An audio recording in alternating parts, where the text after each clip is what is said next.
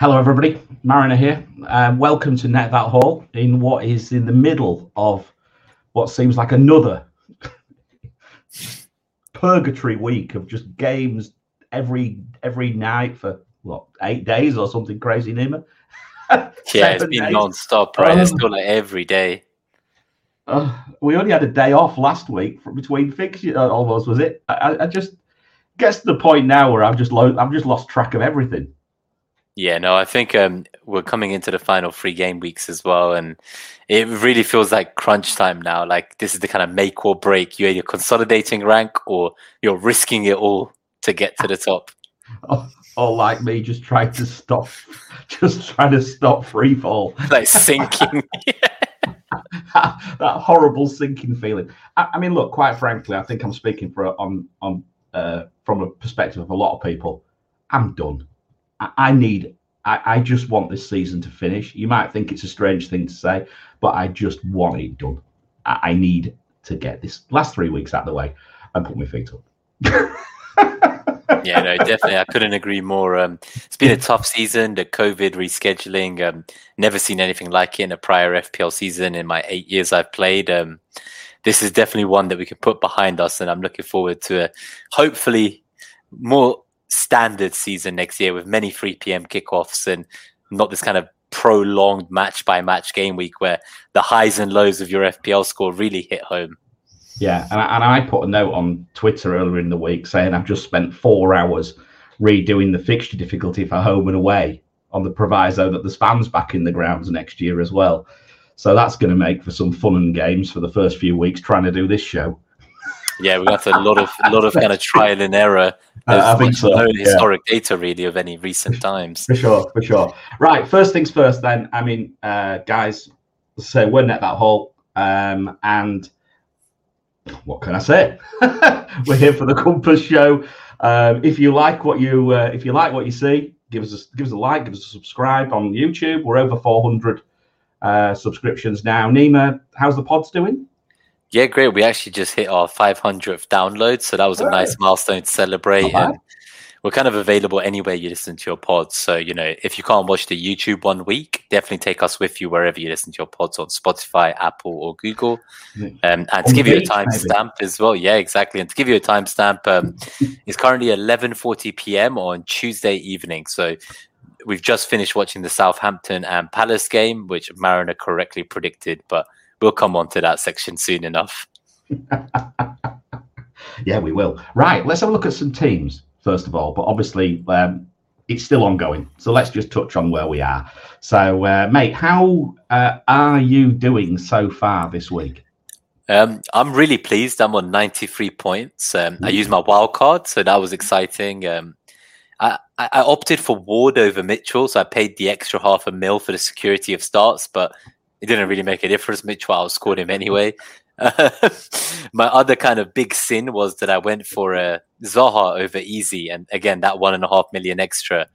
That was not more points, that's for sure. I mean, Zaha got a petulant yellow card in the 93rd minute for talking back. So nice to see some things never change. Um, I'm actually on a kind of 35% green arrow, so I've gone up from 72k to a, just in the 50k now.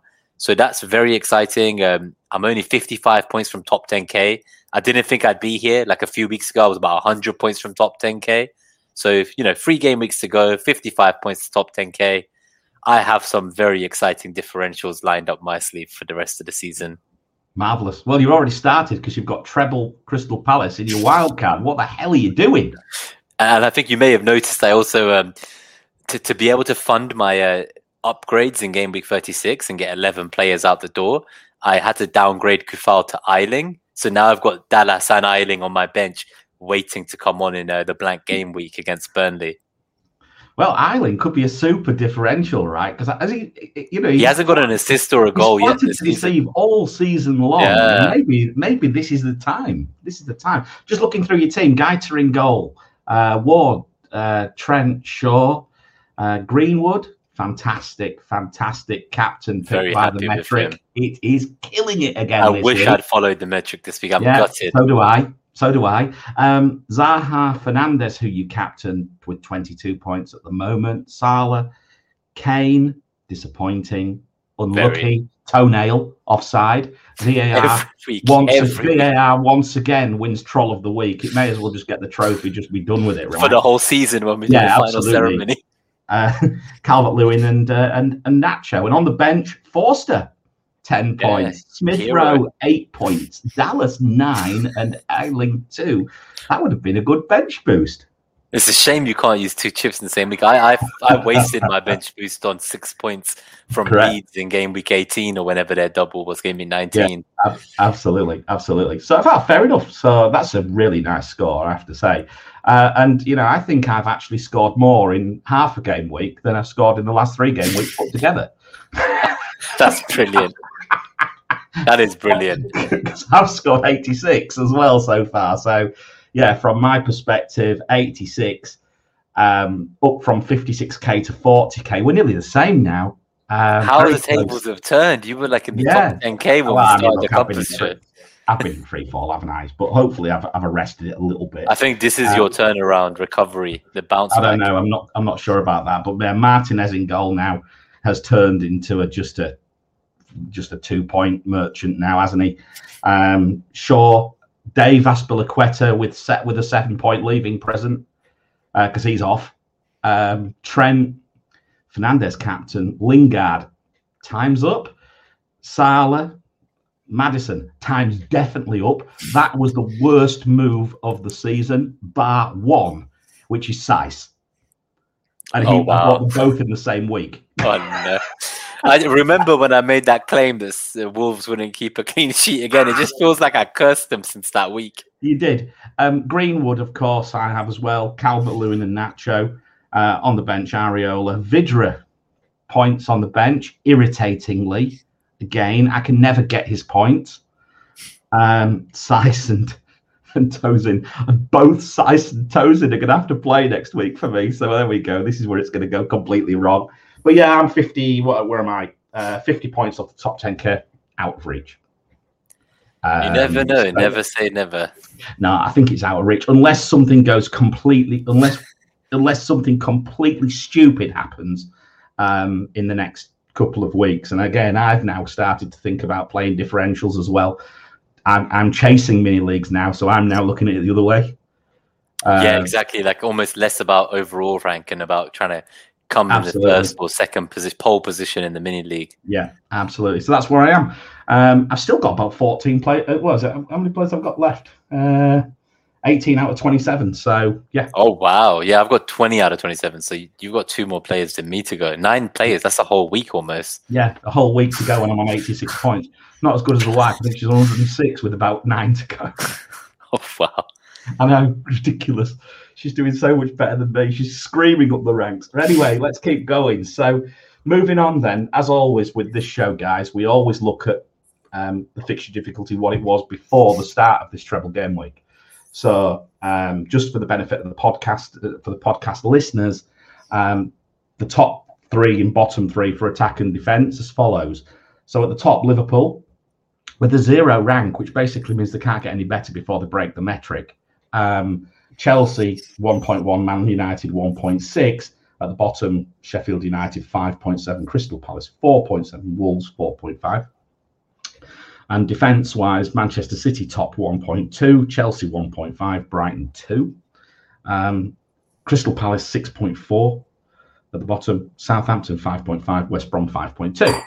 Um, yeah, I mean, the thing I would say there immediately, and I know we'll come on to Brighton, but I actually think that rank of two is pretty solid for Brighton now if they've got the players on the pitch and they don't suffer red cards. I, I, I genuinely I thought they looked excellent until that red card. Yeah, no, I, I, couldn't believe it. Like I, I saw no. Dunk on the wild card, and yeah. to see him score a goal and get a red card all, all within sixty minutes, that, that was crazy times. I, I, know, I know, it was madness, and I know there's a lot of a lot of great depression going on on Twitter about it as well a few bench boosts went in the mud, didn't they? And a missing Veltman as well with a hamstring issue. Yeah, there was some definite bench boost mud going on with that but with that Brighton with that sending off for Duncan. It was so pointless as well. Um, triple game week then. Um, let's look through these fixtures and our predictions. So first things first, Leicester Newcastle. I predicted 3-1 to Leicester. You predicted 2-1 to Leicester. it was 4 2 to Newcastle. Where did that come from? Yeah, no, so this was a crazy game. Like Leicester actually had uh, 18 shots in the box, um, three big chances, and an xG 2.65.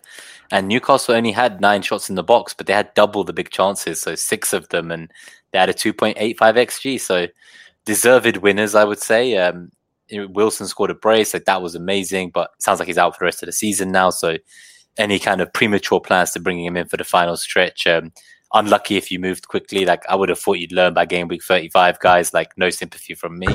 Um, I'm going to be blunt there. Like I'm You're sorry. Nice. Like, You're so nice, aren't you? You in a bad Like- mood? You in a no, no, mood? but no, no. I'm in a great mood. Like if you're bringing in Wilson with nine players out of like 27 to play yet, like you know, you deserve it. I anyway. the dog had just chewed your passport up just as you're about to go overseas or something like that. No, no, this kind of stuff happens to me every season. So it's just kind of like, you know, we would do the transfer trends and we'll come on to that in a bit, but it just frustrates me some of the stuff I see. Like last week, um, one of the players that I had, uh, he dropped in price. I think it was Watkins. He dropped in price at the beginning of the game week, and then he was on the way to rising in price before the week started. And I'm thinking, what are people doing? Like, what you were selling him the first three days, and then you were buying him the next three days. Like, what is going on? Like, and this obviously impacts me and you negatively because of price changes. So, I'm done with price changes this year, quite frankly. I don't care anymore. I've got six million in the bank now, anyway. yeah, you're pretty rich to be fair later. your money in the bank. Yeah, I mean, look, the only thing I would say about the fixture difficulty, and again, for the benefit of the of the uh, the podcasters, please do come to the YouTube channel if you want when you actually look at this week's predictions, because I think visually, I think it's important to look at the YouTube, uh, albeit you know clearly you're walking the dog or sat on the beach, lucky devil. Um, the one thing which was stood out for me with that Leicester Newcastle game was Newcastle's defence being poor, and they conceded two goals. So I think we got that right. I think that I think the metric got that bit right. Um, it didn't get. Um, it didn't pick this next one though. Leeds three, Spurs one. Leeds all of a sudden turned up again. Raphinha's back. Um, I'm excited about Leeds. I'm even contemplating tripling up on them. How about that? yeah. No, I think Le- Leeds are looking great. Like we've been talking about how their defense has improved a lot over the last few weeks. Um, I think now in home games at Elland Road against all of the traditional Big Six, they've conceded one goal. So this idea that Leeds can't compete against the big teams, um, I think we can put that myth to sleep now. And I'm excited to see Bielsa going into next season after another summer window behind him. Yeah. Uh, Gareth Bale, home only. Yeah, no. So, so Bale, he was an exciting pick for this week. Um, I think many expected him to be benched, but I guess how can you bench a player off the back of a hat trick? No, but he was crap. Yeah, yeah, of course, but he still got his goal, right? I mean, the numbers, you know, Leeds, 12 shots in the box, three big chances, 2.28 XG. Spurs, seven shots in the box, two big chances, 1.28. Uh, obviously, the toenail offside um, could have changed this game quite considerably, right? yeah, Um, no, I think so. But it's one of those situations where Leeds just deserved that win. Like they played their hearts out. Um, Agree. you know, like they, they were just very impressive. I think going into the easier fixtures coming up, this was a great uh, audition for their positions in our teams. Yep.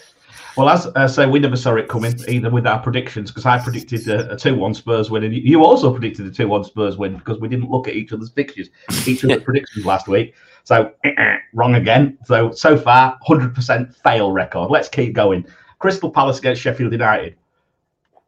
Sheffield United must be bad if Crystal Palace can score two, but you obviously saw it coming because you brought three into your wild card, you crazy fool. Yeah, I doubled up on the defense, and I just wish I'd gone for Eze. Like that could have just been uh. such a different game week for me if I had Eze. Well, this was red all over, right? And you know, this was either going one way or the other. It was either going a, a complete crazy goal fest or crap. It, it, as it no, definitely. up- it actually ended up somewhere in between. But yeah, we pred- we both predicted one-one draws. Wrong again. Next, Manchester City against Chelsea. Um, that was always going to be an interesting one. More to the point about who was going to play, and that clearly was the the defining point with respect to I think the scores as well.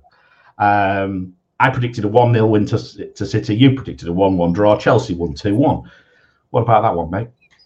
Yeah, so this was an interesting one. I think there was a lot of mind games, and I know that Tuchel said he was going to rotate the team, and Pep kind of did similar, really. But I think they're just not wanting to show their hands leading into the Champions League final. It feels very much like it was kind of a chess match, and you know, unbelievable work that Tuchel's done since he arrived. Um, that's a big win against Pep, but equally, City just kind of got the title tonight after United lost. So I don't think it's harmed their title challenge. Uh, they've won the title now anyway, so it doesn't matter, haven't it? Because with what's yeah. gone on overnight, I think I think I saw Pretty it. Much, I think yeah. I saw that. Obviously, now uh, United have lost. That's the title handed on a plate. So there's another team with nothing. To, there's a, number of teams now with nothing to play for. Uh, we'll come on to that later.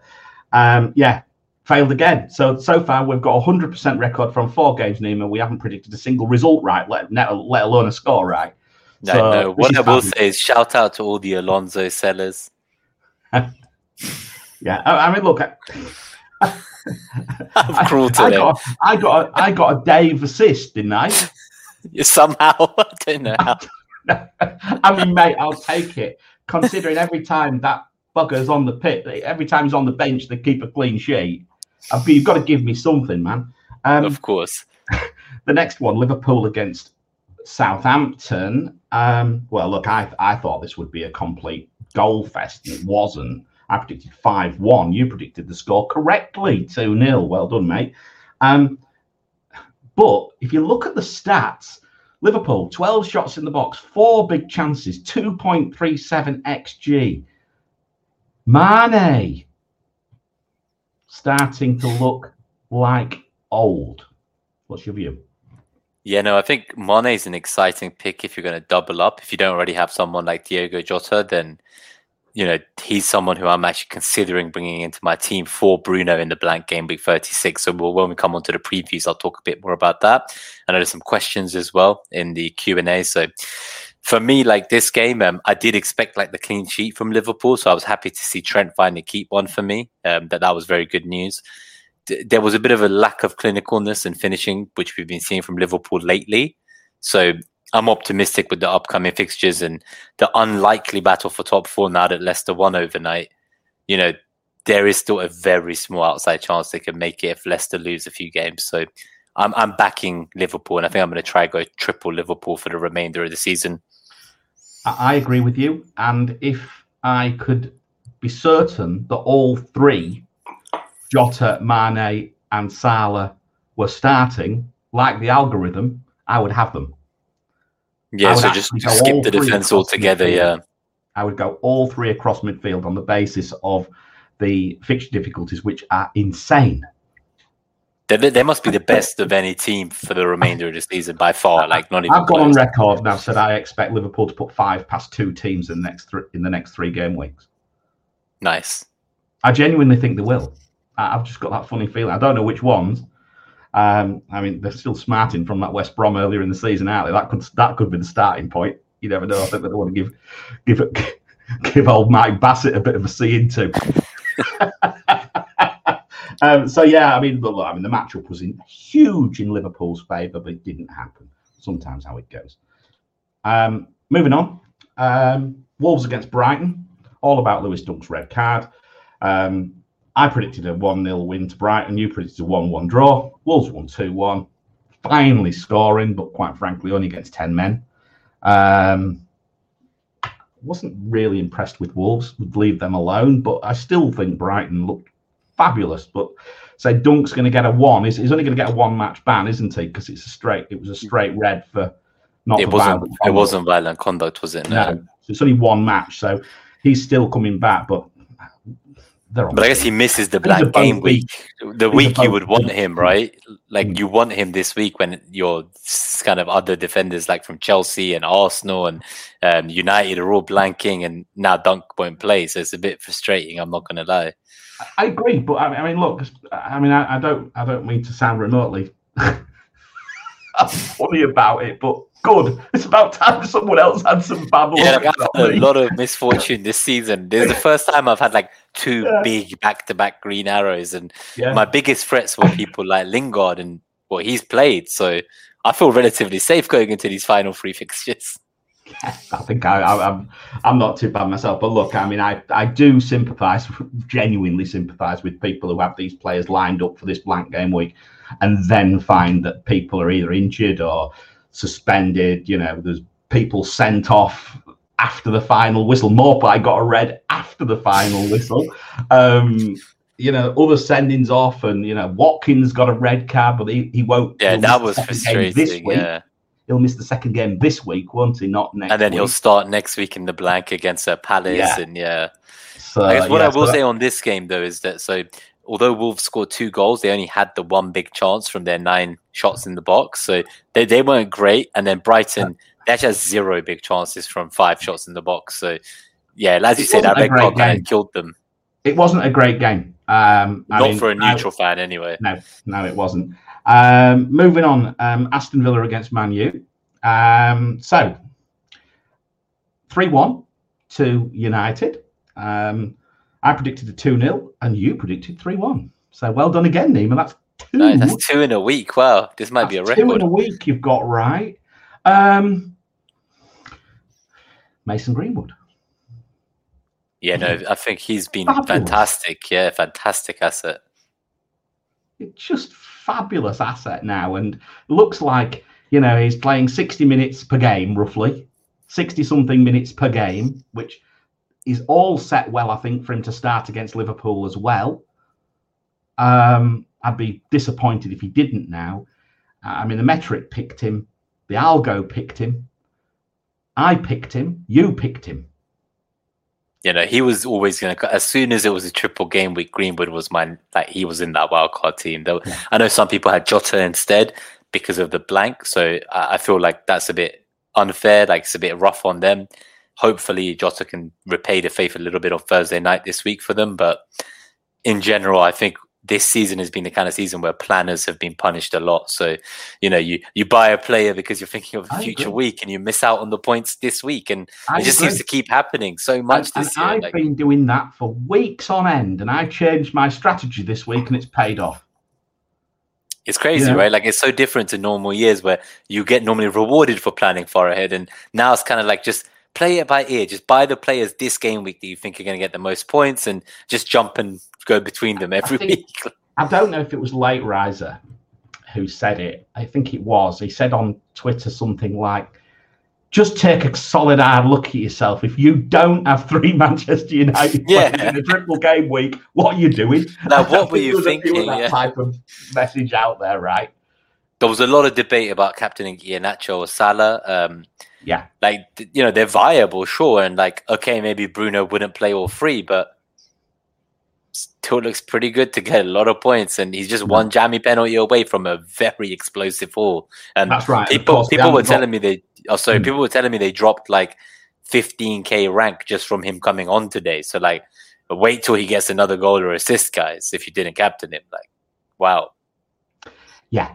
The- yeah, his EO's high, isn't it? Was it 170? I think. yeah yeah it's up there i think if head. if so many triple captains hadn't already been blown he would have definitely been above 200% as was Kane a few weeks ago Yeah. No, hundred percent. And this is a and and this is a general thing, and I don't know whether again this season's like a one-off, and I think we all have to take the season with a pinch of salt when we do our wash up at the end. Um, but holding chips was probably a good move as it happened. Mm. But we didn't know it was a good move at the time. We didn't know it was good to hold. But obviously, with the COVID, as it happens, COVID slid away, and it's actually the end of COVID which has actually buggered us up. By yeah fact like the, the return of the So fans We've been clobbered by COVID, and now we've been clobbered as it leaves. it just doesn't want to let us have a nice season of football basically Bastard disease. But yeah, no, this was a good game, and I think just just on that United point to wrap up. So like, they had eleven shots in the box, two big chances. Um, Villa had zero big chances, five shots in the box. I know Grealish is supposedly back on the bench, fit enough to return on uh, Thursday, but I think Villa without him have just they've looked like a shadow of their former selves from earlier this season. And there was talk of them getting a European spot earlier in the year, and they've really faded away hard. I, I, I agree. If I could get rid of Martinez, I would. Well, I, I saw Konsa and Watkins on wildcard, so that, that felt like a masterstroke. Yeah, absolutely. Um, next one, West Ham nil, Everton one. And we both predicted goals here, but it didn't happen. We both predicted a two-two draw. I was delighted with the Calvert Lewin return, I, I, and I thought he took his goal very, very well indeed. Um, I'm still quite boyish about Everton. I think they've still got a bit to play for. Um, Especially with that win against West Ham and denting their top four hopes. Um, yeah, I think they'll now be eyeing up the top six and there's no reason they couldn't overtake Spurs. Like, there's absolutely no reason. No, no. So and yeah, I think, I think, Everton have a lot to play for them. I'd be I think Everton them. assets are well worth a look. Then they uh, face Sheffield as well. I think in yeah. the blank game week. Yeah, that's pretty good going. Yeah, it is. Be great, great if you're free hitting uh, Everton assets. Triple 100%, up. Digne, right? DCL, and Sigurdsson or something. Yeah, or or Digne, DCL, and Richarlison. Yeah, no, that's a that's an option as well for sure. That's a real differential, isn't it? Um, did I just say that? Richarlison. Did I mention a positive thing about Richarlison?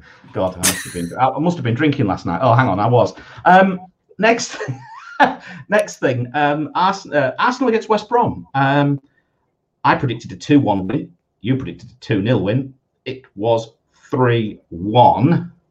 I'm annoyed because I nearly went 3 1. I remember thinking, do I go 3 1? I thought I'd got this score right when I looked back and I thought, oh, bollocks, I put 2 1 down. I mean, again, here, the only standout on the matchups was the fact that West Brom were very negative on on on defense.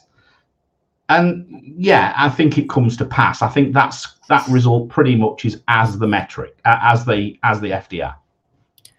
Yeah, no, I, I agree. I think um, Johnstone had been doing some heroics for a few weeks, but even that's not been enough to kind of save West Brom. And obviously, Maitland Niles has been a core part of their midfield of late, and he wasn't allowed to play against his parent club. So I think that probably had an understated impact. Yeah. Smith Rowe, nice goal, 4.2, 4.3 million? 4.2 million. I mean, he's my fifth mid on the wild card. Um, I'm kind of gutted I didn't play him over Kane, considering he does have one more game to go tomorrow as well on his eight points. But at the time, you know, that Kane starting Kane obviously made more sense. And, you know, that offside, it could have been a different story on a different day. He is one of those players who will be on my radar for next season.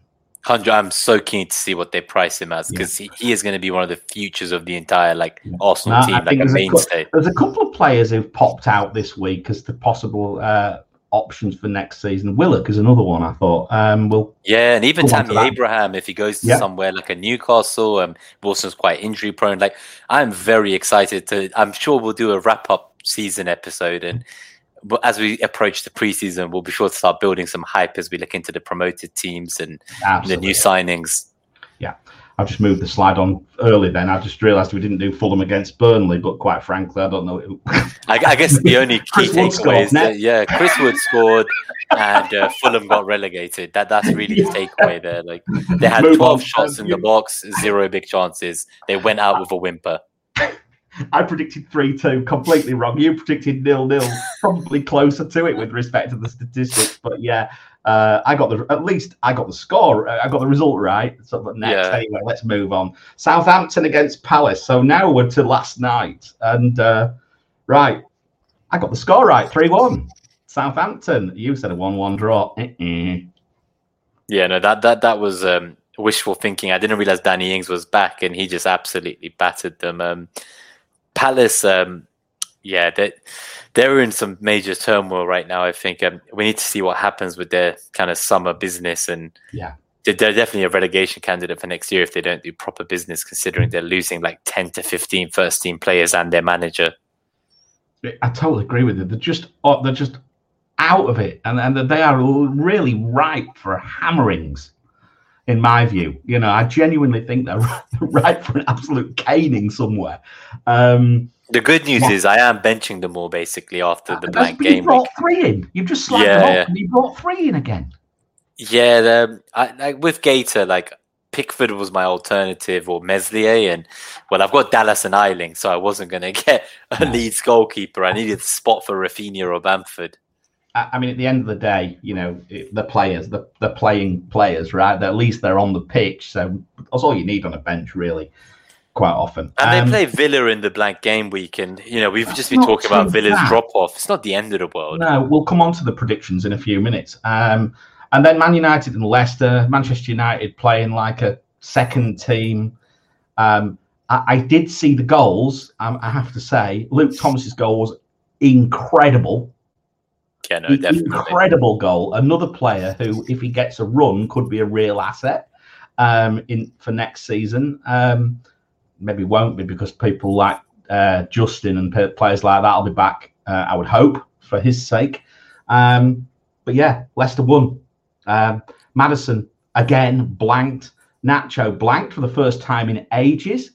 Vardy- He almost had an assist. Vardy should have scored, but um, Yeah. he kind of couldn't finish that Iheanacho assist off. Yeah. and Mason Greenwood scored a cracking goal again. yeah, no, he's he's proving to be a very good asset. Um, I think at the start of the year, people were hopeful of him before the season began, and he, he wasn't really getting as many starts. But with Dan James out, Martial out, you know, Cavani's age, and three games in six days, followed by Europa League semi final, and yeah, like it seems like he's the one who's 19. He recovers quickest. He gets to play the most minutes. I, I'm really excited. I think we've got. I mean, English football has a real couple of. It's got some super gems kicking around in the young young players. We may have another golden generation starting to appear. That's that's my take. That's my hot take on it. No, I, I Um, hope so. Me too. Me too. So anyway, so that's that. We've still got three fixtures to go: uh, Chelsea against Arsenal, uh, Villa against Everton, and United against Liverpool. At the moment, it is seven all with Oof. respect to the scores predictions. And the only difference we have is that you've predicted Chelsea to win and I predicted Arsenal to win. So unless one of us gets a scoreline correct, that Chelsea Arsenal game could be the be all end all of whether I buy you drinks when you come to London. yeah, it's getting that close, isn't it? It's like the winning line in an election. We're getting that, Yeah. that swingometer or whatever it is, is it? exactly. Um, I mean, one thing we have done, and I'll just say this very quickly. We predict we both predicted three two Liverpool to win. I reckon. uh, please God, let it be three two.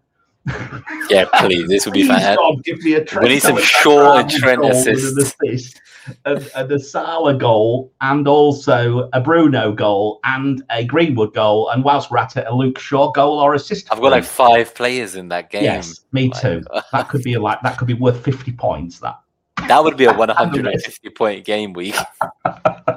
could score more in one game than I scored in the last two game weeks. Right, let's keep going. So, mate, um, so at the moment, yeah, it's four two, but that's obviously before we get to this this week's um, game. Um, beers are still on you, and it is now time to move across to your transfer trend. So I'm just going to have a, I've got a frog in my throat, so I'm just going to have a quick pause, and then I'll let you loose.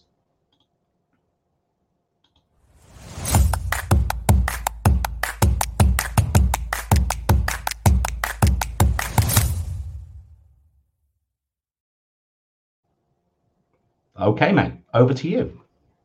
Great. Hi, everyone. Welcome to Transfer Trends. So, this is my weekly piece using data from Fantasy Football Fix to look at which players are being the most brought in and who they're replacing. Um, I also write an article on Fantasy Football Hub closer to the end of the week, which will look at a key combination and my thoughts on that. So, keep an eye out for that on my Twitter. So, this week, um, the top transfers in are actually Bamford, Dallas, Son, Calvert Lewin, Antonio, Salah, Kane, and Lingard. And the top transfers out are Iheanacho, Fernandes, Watkins, Vardy, Dunk, Mount, Rashford, and Maddison.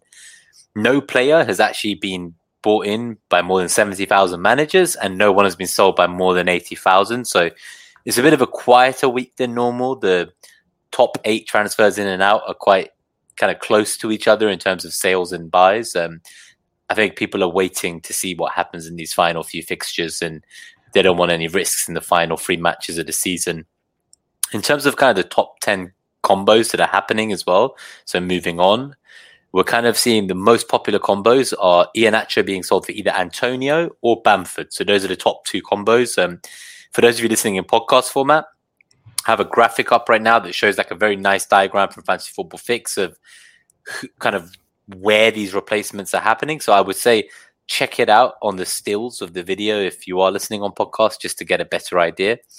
In terms of then kind of other key patterns we're seeing, so we're seeing um, Castagna being sold for Dallas. So I think he's been a disappointment for many in the double game week. Vardy's being ditched for Calvert Lewin. Iheanacho, his partner, again being ditched for Calvert Lewin. Fernandes making way for the likes of Salah and Son. And we've also seen Rashford being sold for Son and a few more kind of Vardy sales for Antonio and Bamford. So hmm. the key takeaway is that, and I think we've seen this in the Q and A's. Everybody wants to know who should I pick in the striker position. There's only three positions, and all of Antonio, Bamford, Calvert Lewin, and Kane look like solid options. And Chris Wood, dare I say it? Shout out to our mate Big Man Bakar, who he has a lot of wood in his end of season. Now, so moving on, that did not come out do, right. Uh, just, just very quickly, Nima, I do, I do sense a few rage transfers here. I see Vardy and Castagna as rage transfers, quite frankly. Yeah, yeah, like I'm convinced some of these sales happened before they even blank tonight. But um so looking at the forwards then, what's this? So let's just look at it from Yeah, so just looking straight at the forwards. Go, right? um, yeah, so in the forward position, like in the top 10 combos, um, Iheanacho and Vardy make up eight of the 10 players being sold in these combinations, and Watkins is the other one. I don't know if those people got the memo that Watkins is playing Palace next week and he's not banned, but. Uh, uh, that's that's that's bloody barking mad. And Grealish is about to return. Watkins out. I mean, what the hell? 60 was it 60,000 people that took him out? Was it? I think it was. Yeah yeah it was um, 60,000 people 60, took him out. Yeah like I understand the ones who are blanking like Iheanacho fernandes Vardy like they're all blanking maddison like Rashford but Watkins isn't blanking? Like why not just sell someone else? And he's, and he's got like seven returns in the last eight or something stupid as well. I mean to be yeah, fair I can't even call him I mean the Carpenter's been confined to the uh, been confined to the bin. Um, We've not called him that for a long time, yeah. No, no, no, absolutely, absolutely. I mean, look, I genuinely say now, I am super bored with strikers. I am bored. Look at this; it's boring. Where's the differential? There isn't one. The Chris Wood is the only one. Is he a differential now? Benteke this week, but I think people oh, missed God, that boat really, if you don't already really, own him. We're really dragging the depths now, are we? I mean, you were saying Timo Werner next. No, no, no. I'd be looking at maybe Aguero or Jesus for game week 36 against Newcastle, but that's about as far as I'm willing to go. mention that name. We're not allowed, seeing as though we blanked in the captain metric. That's not acceptable. No, no more mentions of Gabriel Jesus, please. He's um, now standing enough. Jesus. He, he, Jesus. We'll get we'll get Gabe to, get, we'll get Gabe on to predict that one. I'll say that. So right, midfielders, let's keep going. Yeah, just looking. So Fernandes makes up most of the sales this week, and so does kind of the other additional blank players. So the likes of Rashford, Maddison, Greenwood, and Mount. So in the top 10 combos of midfielders being sold, they're all blank game weekers. Um, they're actually all being kind of turned into predominantly Son and Salah at the higher price points. And then at the cheaper price points, they're turning into the likes of Raphinha. So Greenwood and Madison are kind of being sold for Raphinha as an alternative. Um, there is a few Bale buys and Mahrez buys. I'm not quite sure on the people buying De Bruyne when he's not fit to play or get into a lineup or a bench position.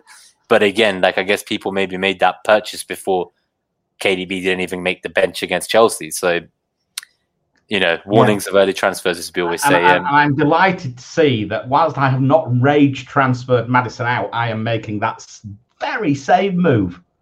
The Maddison tomorrow. Maddison Raphinha. Oh, right, the Raphinha one. Yeah. I am making the Maddison to Raphinha move for sure. Okay, and defenders. The defenders. So Castagna, as we said, um, he's being raised transferred out. Dunk is being raised transferred out. Um, they're basically just being turned into Digne and Dallas. Like they're the main two hmm. targets. Um, Dallas got another nine pointer on everyone's benches this week. Um, he has been an insane asset, basically playing in midfield, attacking midfield almost. And I guess Digne, like, you know, Everton faced Palace and he, he could very well, you know, get double digit haul in that game. There's definitely attacking returns and clean sheet on the card for him. 23% of transfers roughly moving to Dallas. Yeah, that, that, I think a lot of people sold Dallas, and then like yeah. I wildcarded him in, and the day after my wildcard, he dropped in price. I sold him, and to be fair, I sold him early enough when he went through his blanks. So actually, I think at that stage I got away with it, but then it's quickly come back to haunt me. Yeah, no. Um, what we should say is Dallas is actually eight of the combos. So Dallas is eight out of the ten most popular combos of defenders going in and out. And again, are we now getting to the point where we're getting so template now? We're just scratching around looking for these little differentials, and I think we'll come on to that in a minute. And uh, when we come to our our own teams um, after we've looked at the the fixtures for for next week. So yeah. um, thanks, Nima. Um, as always, I love this section, and and you know I just think it's so important, and it's such a it, it's a way of almost fact checking your own mind. Do you know what you I mean? No, I totally agree. Like seeing like what the masses are doing, it definitely helps me decide like, am I on the right track? Like, could I maybe go slightly differently or more bold than some of the masses and pick someone who's not being picked up?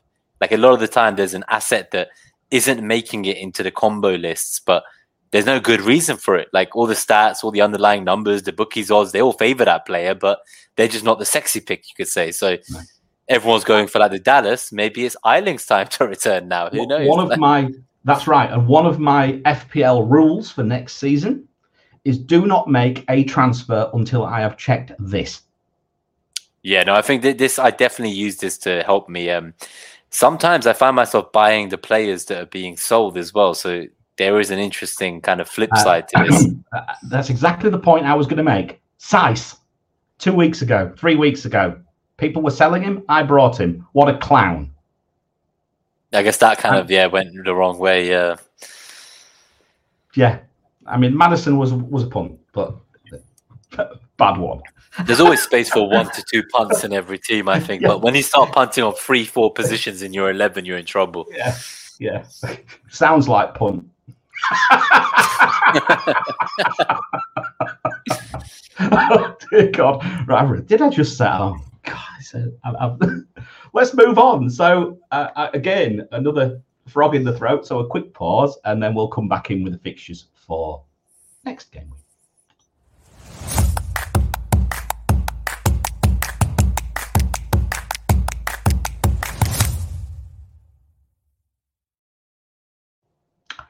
And here we go. And for the benefit of the uh, podcasters, not only do we now have a the fixture difficulties prior to game week 36, but now we've got a load of baseball caps sat to the side of each fixture of each team. Um, why? Because I think there's about 12 or 13 teams now with nothing, absolutely nothing to play for.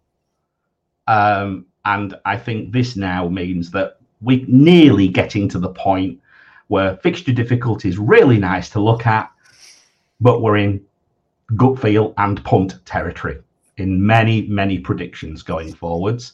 Um, makes me not want to overthink it, Nima. What's your, what's your perspective?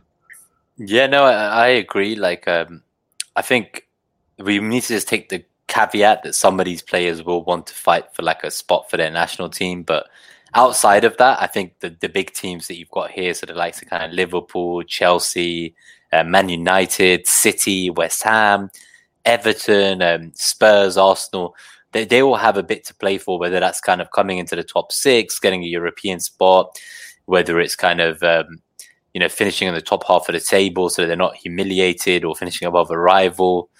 There's a lot going on there. And also, they obviously have more international players than the smaller clubs. So those people want to be on that plane. Um, there are some teams though that, as you say, so I think the likes of kind of Brighton, Wolves, Burnley, Villa, Leeds, like all these guys, like they're kind of comfortably mid-table. Um, even maybe the likes of Palace, Newcastle, Southampton, they're pretty safe. You know, they're fine. And after last night, with Fulham getting kind of confirmed as the third relegated team, there isn't really anyone who can be relegated beyond no, the ones who are boring. already relegated. It's really boring. It's really boring. It's quite disappointing. I love a good carve up on the final day of the season.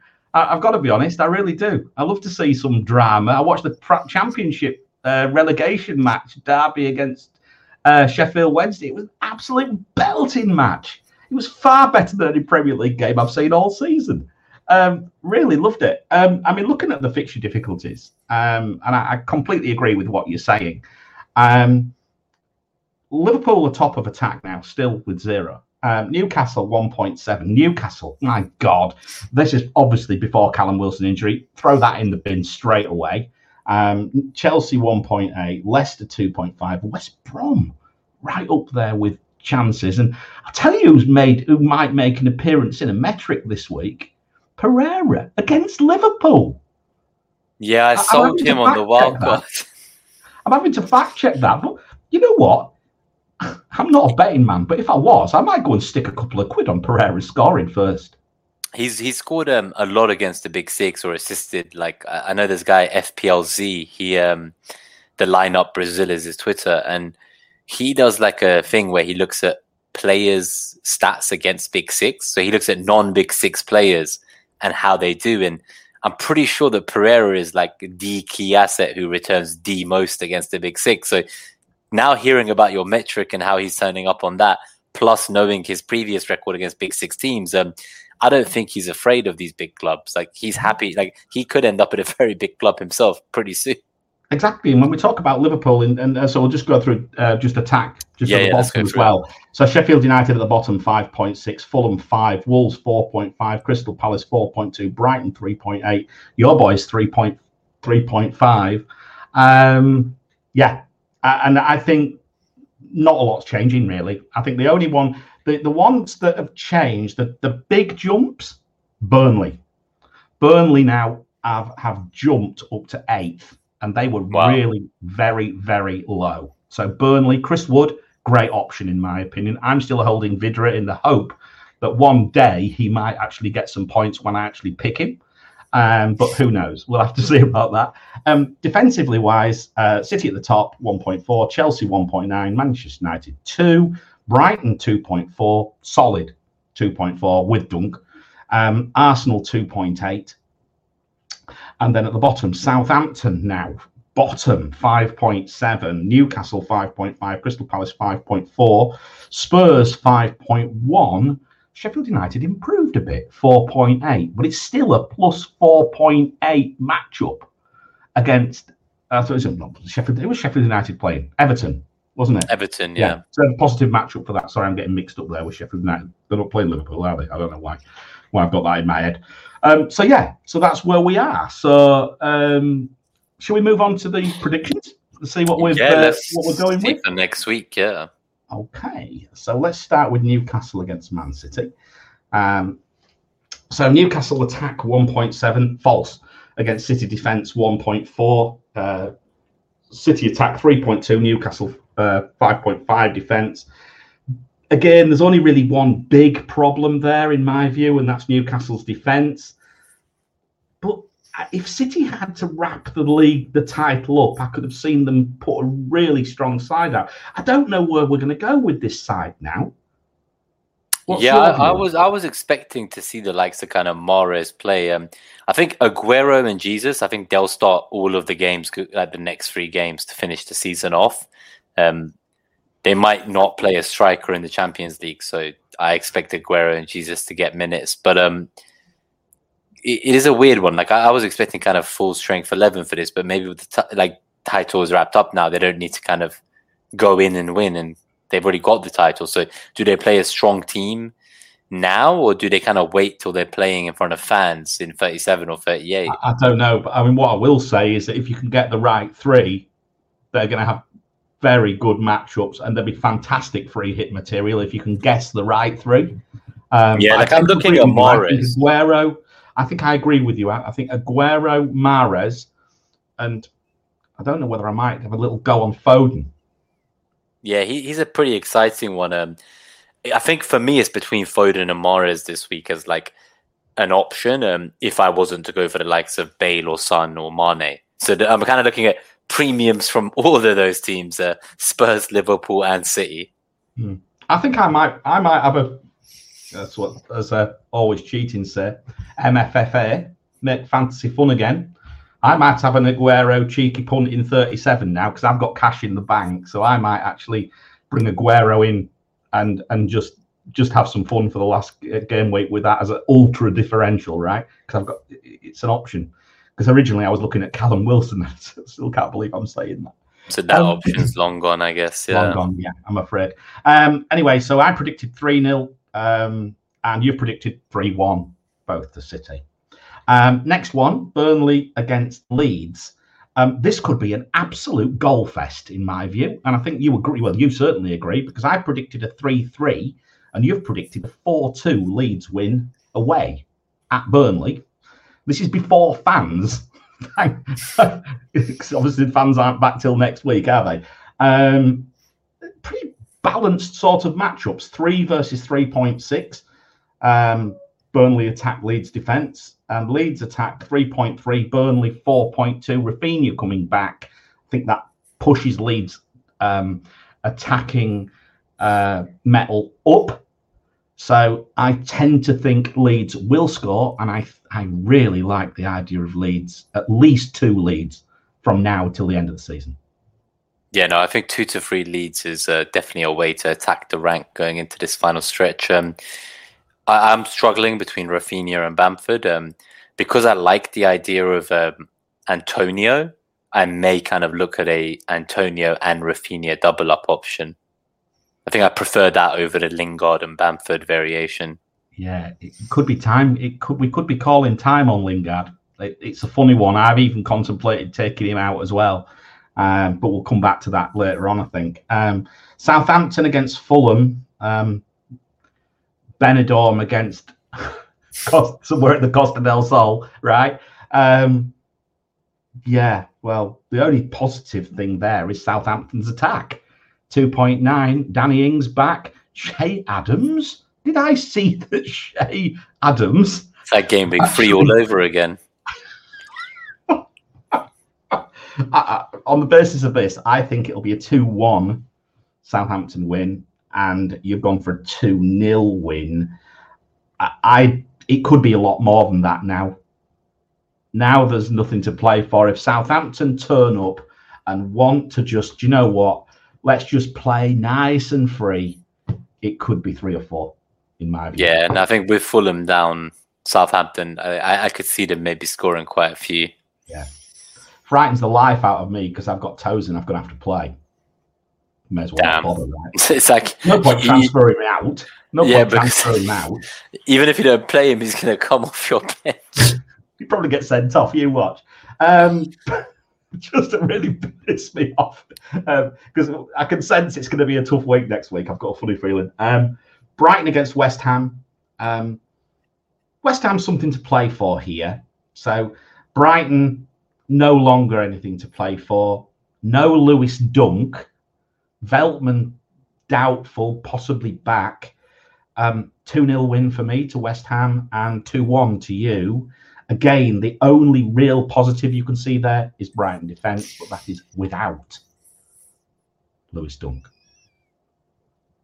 Yeah, no, I think they're, they're going to be a lot weaker without him. He's club captain, probably their best centre back by a mile. I, am not so excited about the prospects of Brighton. Um, we've both gone for West Ham win. I kind of predicted this before seeing um, the previous matches, so I, I didn't think West Ham would have lost. I, like, I thought they'd still be in the running. I thought they would have beaten Everton this week and they'd be fighting for a top four place. But this does complicate it a little bit. Um, equally, though, Brighton don't really have anything to play for. So I, I still think West Ham will win, but maybe it's a tighter margin. What I don't like about my prediction is West Ham's defence at 4.5. This was obviously before I predicted this before I updated the fixture difficulties. Um, that says to me that West Ham might not keep a clean sheet this week. Yeah, it does, doesn't it? Definitely. I saw Coufal on my wild card, so I hope you're right. I hope my yeah. lead. No, I, I, think it's distinctly possible, but uh, and, and of course, um, Brighton don't have Maupay, so who will play? Who will play for them? Is um, who might come in? Well, obviously, Welbeck will play. They don't have um, their good old club legend anymore, do they? No. What was Yeah, his might name? be, is Connolly fit? It might be Connolly. It might, It might be Connolly. Conley, yeah. or He might have a Alzate point- and these he guys. might have a point to prove, having warmed the bench for quite a long period of this season and also been injured a few times. So yeah, who knows? Um, the next one, Crystal Palace against Villa. Um, two very average attacks, 4.2 and 3.3, and two poor defenses now. Villa 4.4, Crystal Palace 5.4. Martinez no longer being that wall that he was. The goal he conceded against Greenwood, I thought, was pretty poor. Yeah, no, I, I do think so. Um, I, I know that with Grealish potentially making the bench on Thursday and like maybe starting against Palace, like this could be a bit different. But we've all gone for a Palace win in our predictions so far, haven't we? Um, Easy. well, well, yeah, I, I- I have Zaha, and I'm kind of looking at him now, and I was intending on taking a minus four to sell like Iheanacho and Greenwood, or Iheanacho and Bruno, or Bruno and Greenwood. Now, I'm kind of like, do I just keep Greenwood and sell Zaha even though he has a fixture? Like, am I that angry at the guy that I just rate like? That surely that's worse. Like taking a minus four to sell a playing player. Like what the hell? Um, Well, you will bring him in. Who, who Zaha? yeah. No, as in, I brought him in, yeah, yeah, but I just wish I'd gone for Eze now. Um, what a waste of money. I'm not sure whether we've gone the right way with that. It could be with if Grealish comes back, it might give if even if he comes off the bench for 20 minutes to half an hour, that could be enough against a 5.4 ranked defense. Yeah, that, that's the worry here. Two one could turn to three two. Yeah, I think we've been a bit too optimistic on Palace's uh, option be. I think there's going to be two red blobs there next week when we come to do this show. Um, and the last three fixtures, let's quickly look at those. Spurs against Wolves, two average attacks, 3.3 for Spurs, 4.5 for Wolves. Um, Spurs defense now 5.1. Stay away now, 100% stay away. Free hitting, do not even contemplate a Spurs defender, in my view. Yeah, no, I wouldn't go near them. Like maybe the attack, sure, but I wouldn't be getting a defender.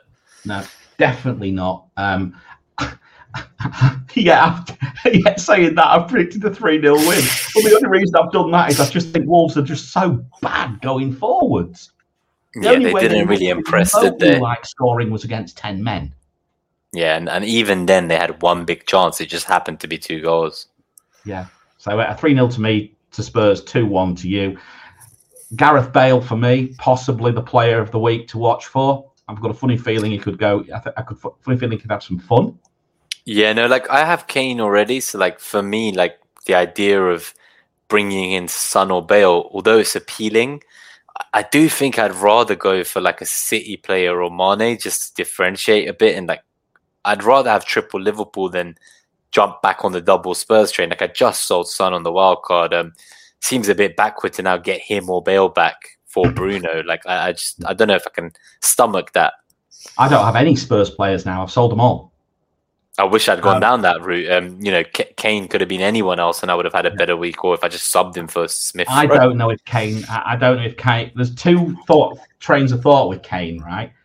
He's either gonna. He's probably. He may well leave. He's either gonna go out with a bang, or is that pissed off? He's gonna go out with a whimper. He looks like he's playing with an injury too. To be fair, like he looks very sluggish since he returned from that injury. Yeah. Well, uh, but he's he. It can take time. I mean, I hope he's back right for the Euros. That's my concern. We That's the main thing. I hope he doesn't run himself into the ground before the tournament. I agree. I agree. And he may have one eye on the Euros, so he might not commit as hard. That might just- be why he looks like he does right now. Possibly, possibly, possibly. You watch now. We've just talked him down, and you watch him score a trick. Well, I Um, own him and I kept him for a reason, but I'm talking down Son and Bale as a double up on Kane. I have Kane for transparency. Yeah, well, I've not. I've even put the golf club away now. I can't even be bothered to talk about golf with Gareth Bale. Um, right, the next one then: West Brom against Liverpool. Again, Liverpool may be smarting from an earlier season issue with West Brom, um, but the matchups: West Brom attack 2.6. They have created a lot of chances in the recent weeks. Um, Liverpool is zero, as we've said. It's as good as it gets. And defensively, 4.1 Liverpool, 4.8 West Brom. So there's that 4.8. I was trying to figure out what it was earlier in the uh, in the pod. It wasn't Sheffield United. It was West Brom with a minus Yeah, it was West Brom. 4.8 there. And yeah, I, I've mentioned Pereira. I think that's why I've predicted a 4 1 win. It could be 5 1. Maybe I should put my money where my mouth is and go 5 1, but I've put 4 1 down anyway. And you've gone for 3 0. This is the week, I think, that Liverpool go mad. Yeah, like I think what I would say is if Jota's rested against um, United, he might be my other asset I target in the in this game week against West Brom because although I'd like Mane, um, yeah, that might be difficult for me f- financially. So like, I could get like a Mane and a Foden double up, or I could go for more of like a Jota and a Mahrez, or you know, there, there's so many options. There's like I can do exact money for Jota and Ian, uh, Jota and Antonio as well for Iheanacho and Greenwood, and just keep Bruno. And keeping Bruno might be a differential, but the way he's being sold, so yeah, I, I, I just think that I agree with you. I think you make a very good point that um, at this moment in time, Mane is coming into my team. But he's definitely on my radar, and if it's not him, it might be Jota. I think I'm going to bring a third Liverpool attacker. It's just which one, and that will primarily depend on which City player I'm targeting too, Mahrez or Foden, I guess. The one thing I saw was Klopp giving Mane a big hug, and I think that was a I know how frustrated you've been, mate. You're back. And I can't, I'm just wondering whether he's not going to rest him now for that reason. You know what I mean? The worst and possibly the worst thing for a player is just to start feeling like he's coming back to something like his best and then warming the bench. Yeah, no, I agree. And he's actually talked about it. There was some quotes earlier today at lunchtime about he kind of admitted to enduring the worst season of his career and like he's been talking about it a lot. And yeah. having said that i know he's a bit expensive and maybe he's not lived up to the price he is in fpl this year but he is still right now the one two three four five he's the sixth highest scoring midfielder in the game still. So like this is the worst season of his career. And he's about to face west brom burnley and palace in a He's fight for top four. He's the forgotten man. He's got nine goals and nine assists in the worst season of his career, and he's the sixth highest scoring mid. Like, I don't see any reason why you wouldn't want to double up with him no, and Salah I, for the run in. Like, if you can afford my, it, go no, for it. and I can, and I will, I think. Um, Everton against Sheffield United, just to finish us off. Um, this is a free hit paradise. Sheffield United are complete cack, as we've been saying now for some weeks. Um, you know, they're as red as it gets, really, with respect to attack. Um, binary Brewster's still holding on to his binary record. Um, poor devil. I feel so sorry for him. He's only a young lad. He will come right, I'm sure. Um, he was hyped a lot as he was like the answer to our problems this year. Well like. overhyped. And to be fair to him, as much as I say it in jest, you know, I hope this hasn't. I hope he goes down to the championship and scores thirty goals. Yeah, exactly. Right? Like he's I a really good player, think. but just I think we saw him at four point five million, and we all had our FPL hats on. Yeah, of course, of course we did. Um, and I mean, he only scored six in the championship, didn't he? I think for, for Swansea, yeah. I think it was something like that. Um, but no, Everton three point two, no great shakes attack wise, but Sheffield United 4.8, 1.8. It's maybe not such as big a matchup as I thought it was, but I still maintain that Everton have something to play for. Sheffield United don't. This could be 5 0. I've gone with 3 0. You've gone with 2 1. Yeah, I think like Everton could feasibly overtake Spurs, as we were saying earlier in the show. And for me, that's kind of enough to back them heavily. I, I only have Calvert Lewin right now. I wish I had Digne, but uh, I'm not really one for defender transfers. I've put my money in the Leeds boys. I hope they can outscore Digne. But um, overall, I'd say some people have Sigurdsson as well. Like that could be quite a nice one. But yeah, like I, I like this fixture, and if I was free hitting, I'd be trying to go triple. Um, I agree. I just wouldn't Definitely. use a free transfer for them. I don't think with the likes of Liverpool and City out there with pretty appealing matches. And the point is with a free hit, is that's the week to play the differential because other people will not have three Everton. We won't be going for them for sure. Yeah, we might have one or two if we're if we've had the forethought to actually bring someone in. But but yeah, which I haven't. oh, I, am just happy with Calvert Lewin. Yeah, no, me too. Yeah, me too. I'm very happy with him. Um, so uh, one of my players of the season probably for FPL. Um, so yeah, so uh, that's that. So uh, what we'll do now is we'll look at our teams.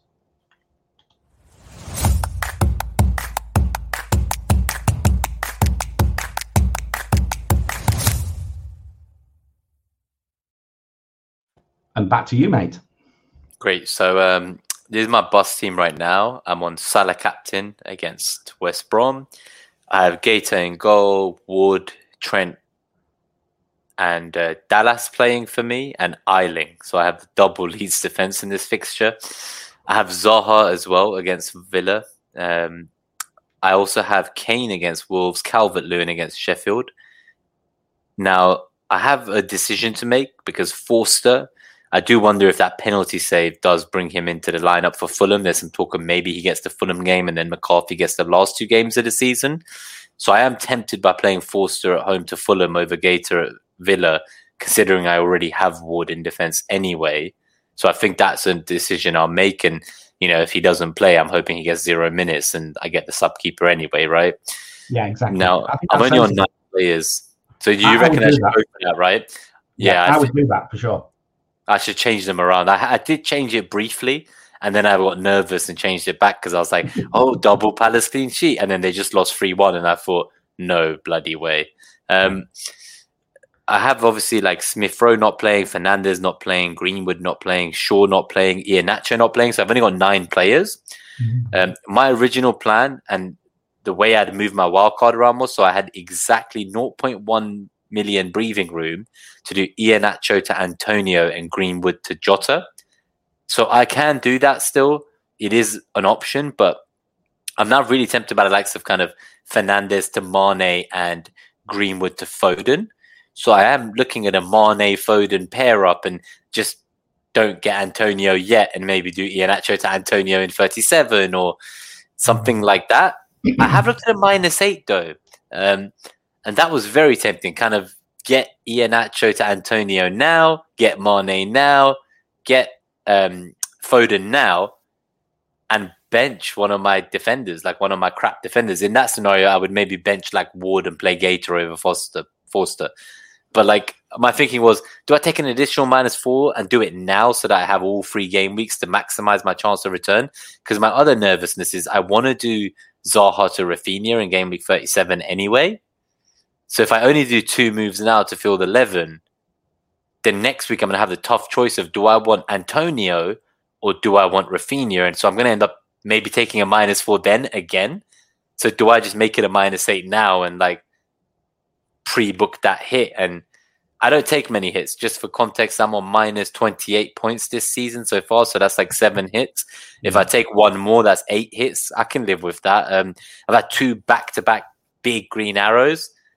I feel like if there was ever a time to go for a minus eight, I'm seeing people do some insane hits to get bench boosts out and to get to 11 players. So I'm tempted by the minus eight. I'm not going to do it live on air like you did that week, Mariner. But...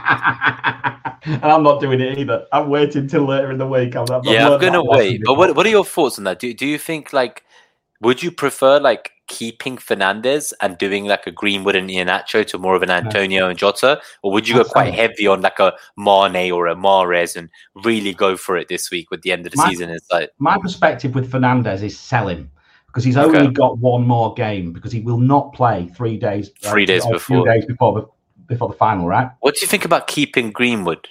Yes, because they do have two nice fixtures. So I could do like Fernandes to like a Mahrez and a um, Iheanacho to like Antonio. Like I could do something like that. the only risk I've got, and the only thing I'd say about because you're not free hitting. Yeah, I'm right? not. No. Because you're not free hitting, the City assets are a risk. Yeah, that's what it does feel like. But and I don't know if Foden's enough. Like I do think Mahrez no. is the better pick. And you're already only got ten players, and then you bring Foden in, and then don't play. But then what about Mahrez? That's why I'm thinking. Do I just go Mane? that's where I'm going. Because at least I know I'm not going for a City asset. If I was going to go for a City asset this week, it would be it would be Aguero. Okay, I could so I could do like an Iheanacho to Aguero. That's what I was just going to suggest. That's yeah, and I could do Fernandes down to someone like Jota or Raphinha. Just get Raphinha early. Yeah, just so go now go now. straight to Raphinha and Iheanacho to Aguero. Yeah, that's also quite that's quite nice. That is very appealing. He's I think he's one goal away from drawing with um, the Andy Cole um, on the third most Premier League goals ever scored, and like two points away from overtaking him. Or uh, yeah, he's doing well. Like he's up there. and this is his final chance. Okay, so yeah, so that's maybe where I would go, mate. But again, Fine, I, have a I'm think. probably I, I'm I might hold. I'll move to mine. I might hold uh, Mhm. Iheanacho. Oddly enough, because I'm looking at this mid. I'm looking at midfield. Right, where am I at the moment? I'm looking. This is this is with transfers already not locked in, but where I may have gone with transfers, and you'll see it's an eight point hit. Um, again, um, my view is Azpilicueta down to Dallas, Bruno to Mane, and Maddison to Raphinha. That's my that would be my minus eight. Um, and that would leave me with Martinez in goal, Dallas, Trent, Saïss. Saïss. Me. Oh, And- God. and- How is he still there? And Tosin, oh God's sake. Then Raphinha, Salah, Lingard, Mane. So a really nice midfield. And then Vydra and DCL up top. So that would be a 4 4 2. So I would have 11 players out with a minus eight. Quite frankly, it may as well be nine because Saïss and Tosin, I expect nothing from them. They're just Right. there like bums on seats on the bus. Yeah, but I expect absolutely nothing from them. Um, what else could I do? You know, I've got six million in the bank with that move, so I could pretty much do anything. There I is that Vydra Vydra. to I Aguero. take Vydra to Agu- to Aguero next week. There, there's definitely that move there. Um, I love it. You imagine, you know, so I could do that, or I could bring Bruno back if I just wanted. imagine how maverick it will look if Aguero got five goals against Newcastle and we captained him over Salah or something. Oh my Yeah. lord! But I mean, look, I could bring Aguero back easily uh, for the last two games, uh, without a doubt. Uh, I don't know, or I could, or I could move back to, I could just move back to Bruno and captain him against against Fulham, and and then move him out again. Uh, See, my problem is exactly that. Like, I wonder if Aguero doesn't play all three. Maybe I said he would, but maybe he misses the middle game. And like for me, that's like, would I rather just Antonio, who will play That's all three, and Yeah, spend no, the I- money on like a Mahrez? I don't know. Like that's tough. It, it is, but there's nothing. The, my point is, I mean, the the safe. I mean, you know, quite frankly, Burnley play Sheffield United the last game week. Do I go in outro back, to Chris. Wood? Do yeah, just go in the Like, outro to Wood and double up on Burnley attack? you could, yeah, you could definitely do that. There's another option, right? Yeah, no, for sure. Um, and they got the decent fixture now. Like I think it's the 37 fixture that's the tough one for them against Liverpool or someone. Yeah, but I benched them then. yeah, exactly. That's a good point. You know. Um, so yeah, so so that's where I am at the moment. The captaincy is firmly on Salah, um, but it could, if I've if I'm feeling a little bit frisky, I could put it onto Mane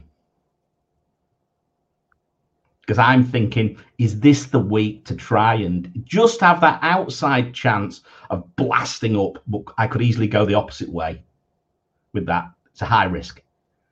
Very high risk, but um, it could pay dividends. He owes me that fucker Definitely. from that one point triple captain year. So, It's his chance to redeem himself.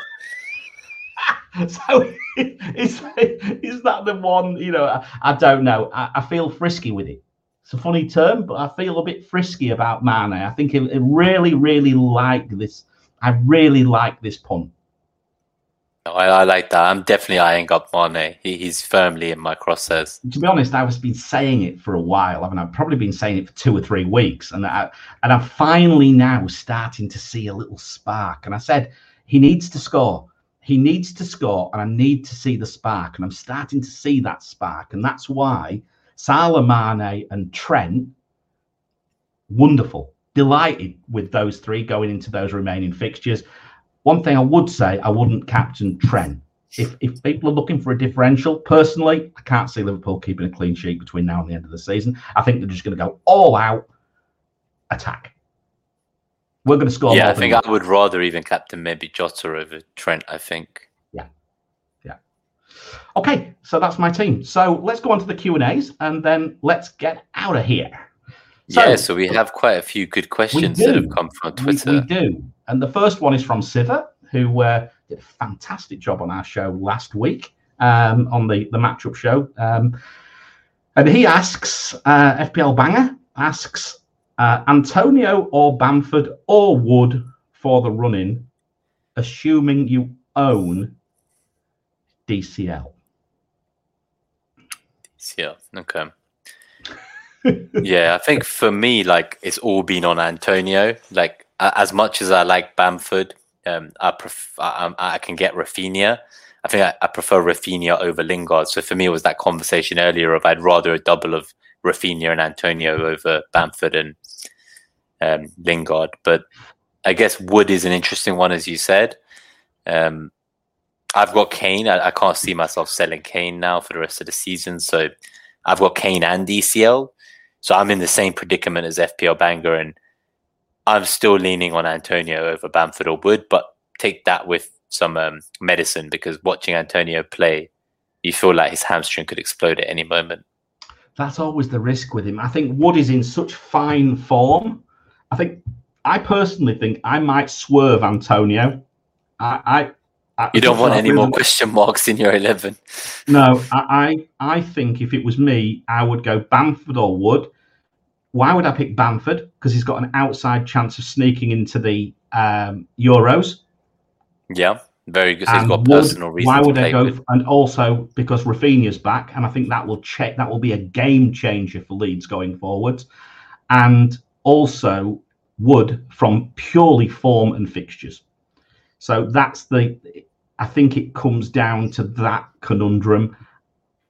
I think if it was me, I would go with Bam. Bam. I like that. It's good to see a different opinion. That's me. Nice. Okay. Uh, that's why I just think he's just got that outside sniff. I think was was Southgate watching. I think he was, wasn't he? I think so. Yeah. Yeah. Yeah. Interesting that, right? That's the one of the reasons. Now we've got a question from from Shom. Um, asking about comparative of key players for the last three game weeks. I think that's really more of a matchup show question, actually. Um, oh, so maybe we cover that one when yeah, but he's stream. just mentioned Antonio Iheanacho Wood against DCL. So again, another forward question. So yeah, uh, my view is Iheanacho is probably the only Leicester asset now to consider but I would co- probably sell him. Um, Antonio would. we've already had that conversation, right? Yeah, and I think DCL for me, like with this game week 36 fixture against Sheffield, he, he's a shoe into my team. Um, deadly, like deadly, deadly. Yeah, definitely. easily. It could be a hat trick. It could easily be a hat trick for him. He he looked like he's a like he's a differential captain shot this week. If you weren't going for a premium, I agree. So like definitely agree with you. Um, Gabe, FPL Lens, uh, good old Gabe. Now he's got his uh, uh, Wi-Fi ca- cable encased in concrete to stop morons cutting through it. Um, which City players are worth a look on free? I think we've pretty much answered that, haven't we? Yeah, I think so. So we like Aguero, we like um, Mahrez, and we like Foden. Um, you could go for a Dias, of course, but I think I would be going triple attack. What about, what about Mendy or Zinchenko? Yeah, they're, they're good. I, I just I, I hate the idea of like getting them and like they come on for one point. I think if you were sure they'd only play zero minutes if they don't play, a la Alonso, then like you can be like, okay, I have a good first sub on my free hit. They'll replace them. But my worry with Mendy or Zinchenko is they could just easily play for like one minute. Yeah. That's a good point. I mean, I think Zinchenko is often brought on, isn't he? To close out From, games. Yeah, yeah, he's brought on as a closeout. Maybe really. not Mendy so much, but definitely Zinchenko. That's the point, and that's why I'm maybe tempted to go Mendy there. If I Hmm. fancied an asset, uh, uh, and the You said that one, last time about Mendy and he got an assist. and you know the obvious one as well. We've just forgotten him completely. Ederson. Okay.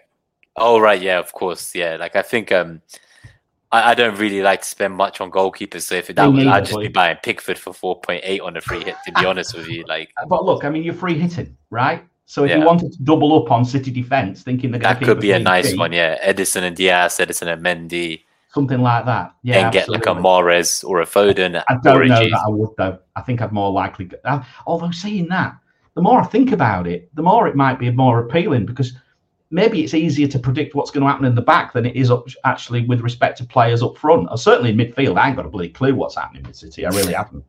So,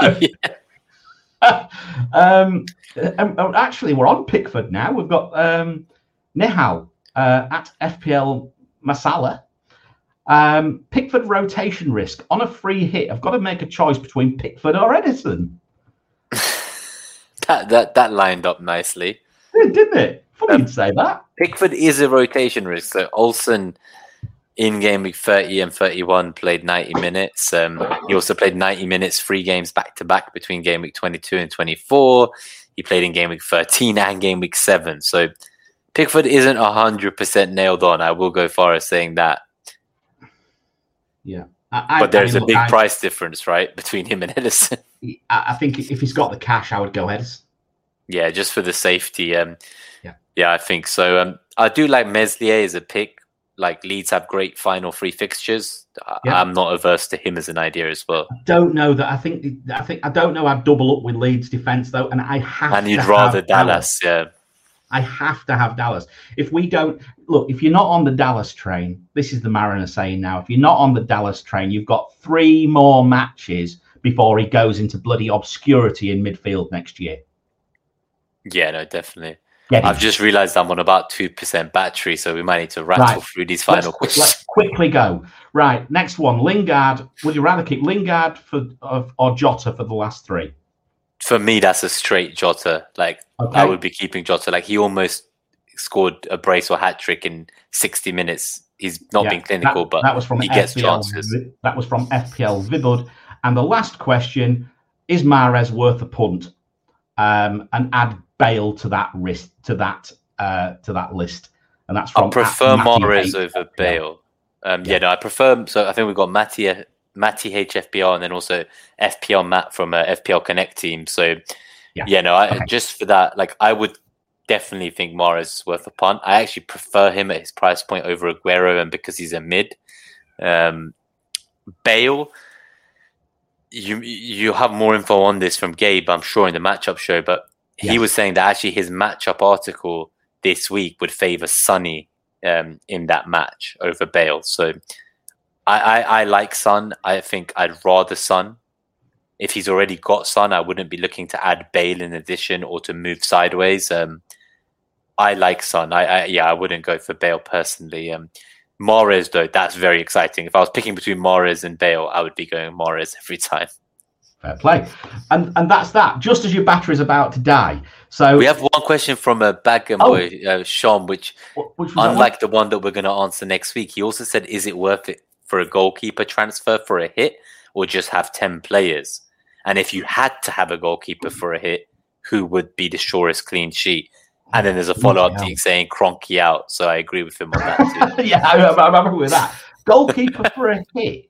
This so I would next- never do like. No, I wouldn't do it. I, So like, I I'd, don't think I've do done it. that before, and my goalkeeper got like one Yeah. point or zero points. It was not worth it. Um, if he has to, though, who's the surest clean sheet for you this week?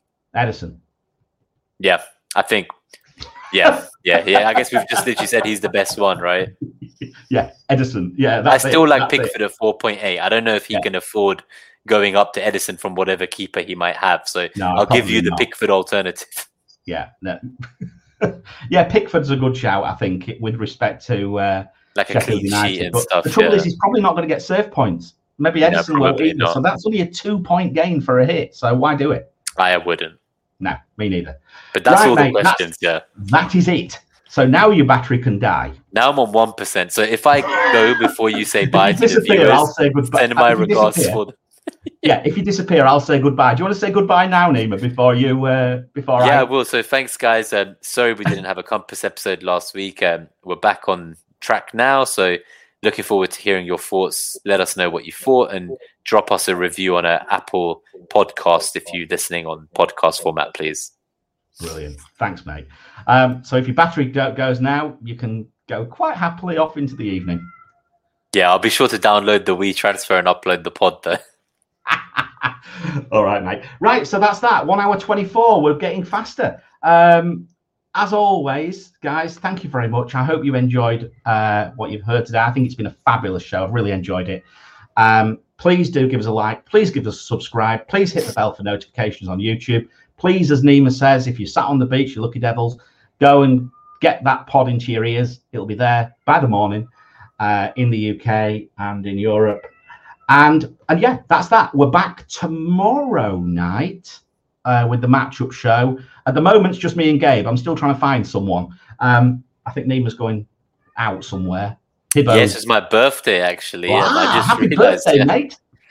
Thank you. Um, my laptop says zero percent, so I don't know how I'm still here, but I've never seen it say zero percent before. anyway, and on that note, happy birthday, mate. As for Thank the rest you. of you, I will see you all uh, tomorrow night. Till then, see so you guys tomorrow. Yeah.